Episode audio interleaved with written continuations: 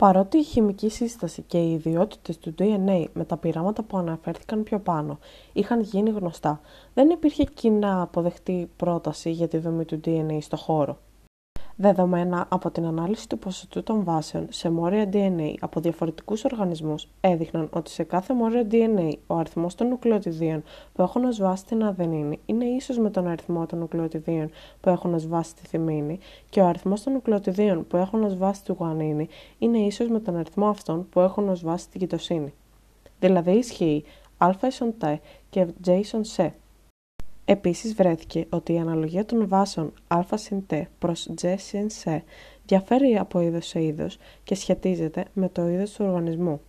Τα αποτελέσματα αυτά σε συνδυασμό με αποτελέσματα που αφορούσαν την απεικόνιση του μορίου του DNA με χρήση ακτινών Χ βοήθησαν στην ανακάλυψη της διπλής έλικας του DNA και απέδειξαν τις μοναδικές ιδιότητες που το καθιστούν μόριο ιδανικό ως γενετικό υλικό. Η ανακάλυψη της διπλής έλικας του DNA είναι η μεγαλύτερη βιολογική ανακάλυψη του 20ου αιώνα. Έγινε το 1953 και ήταν αποτέλεσμα της ερευνητικής εργασίας δύο ομάδων επιστημόνων, των Wilkins και Franklin, καθώς και των Watson και Crick. Στηριζόμενοι στο σύνολο των αποτελεσμάτων των δύο ομάδων, οι Watson και Crick διατύπωσαν το μοντέλο της διπλής έλικας του DNA που αναφέρεται στη δομή του DNA στο χώρο. Σύμφωνα με το μοντέλο αυτό, το DNA αποτελείται από δύο πολυνουκλεοτιδικές αλυσίδες που σχηματίζουν στο χώρο μια δεξιόστροφη διπλή έλικα.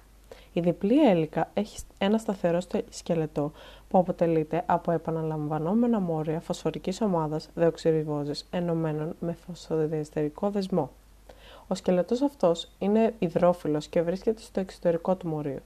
Προς το εσωτερικό του σταθερού αυτού σκελετού βρίσκονται οι αζωτούχε βάσεις, που είναι υδρόφοβες. Οι αζωτούχες βάσεις της μιας αλυσίδας συνδέονται με δεσμούς υδρογόνου με τις αζωτούχες βάσεις της απέναντι αλυσίδας με βάση τον κανόνα της συμπληρωματικότητας. Η ανθενίνη συνδέεται μόνο με θυμίνη και αντίστροφα, ενώ η γητοσύνη μόνο με γουανίνη και αντίστροφα. Οι δεσμοί υδρογόνου που αναπτύσσονται μεταξύ των βάσεων σταθεροποιούν τη δεύτερη δομή του μορίου. Ανάμεσα στην αδενίνη και τη θυμίνη σχηματίζονται δύο δεσμοί υδρογόνου, ενώ ανάμεσα στη γουανίνη και την κοιτοσύνη σχηματίζονται τρεις δεσμοί υδρογόνου. Οι δύο αλυσίδες ενός μορίου DNA είναι συμπληρωματικές και αυτό υποδηλώνει ότι η αλληλουχία της μίας καθορίζει την αλληλουχία της άλλης. Η συμπληρωματικότητα έχει τεράστια σημασία για τον αυτοδιπλασιασμό του DNA, μια ιδιότητα που το καθιστά το καταλληλότερο μόριο για τη διατήρηση και τη μεταβίβαση της γενετικής πληροφορίας. Κάθε αλυσίδα DNA μπορεί να χρησιμεύει ως καλούπι για τη σύνθεση μιας συμπληρωματικής αλυσίδας, ώστε τελικά να σχηματίζονται δύο δίκλωνα μόρια DNA πανομοιότυπα με το μετρικό μόριο. Οι δύο αλυσίδες είναι αντιπαράλληλες, δηλαδή το 3 τόνος άκρο της μίας είναι απέναντι από το 5 τόνος άκρο της άλλης.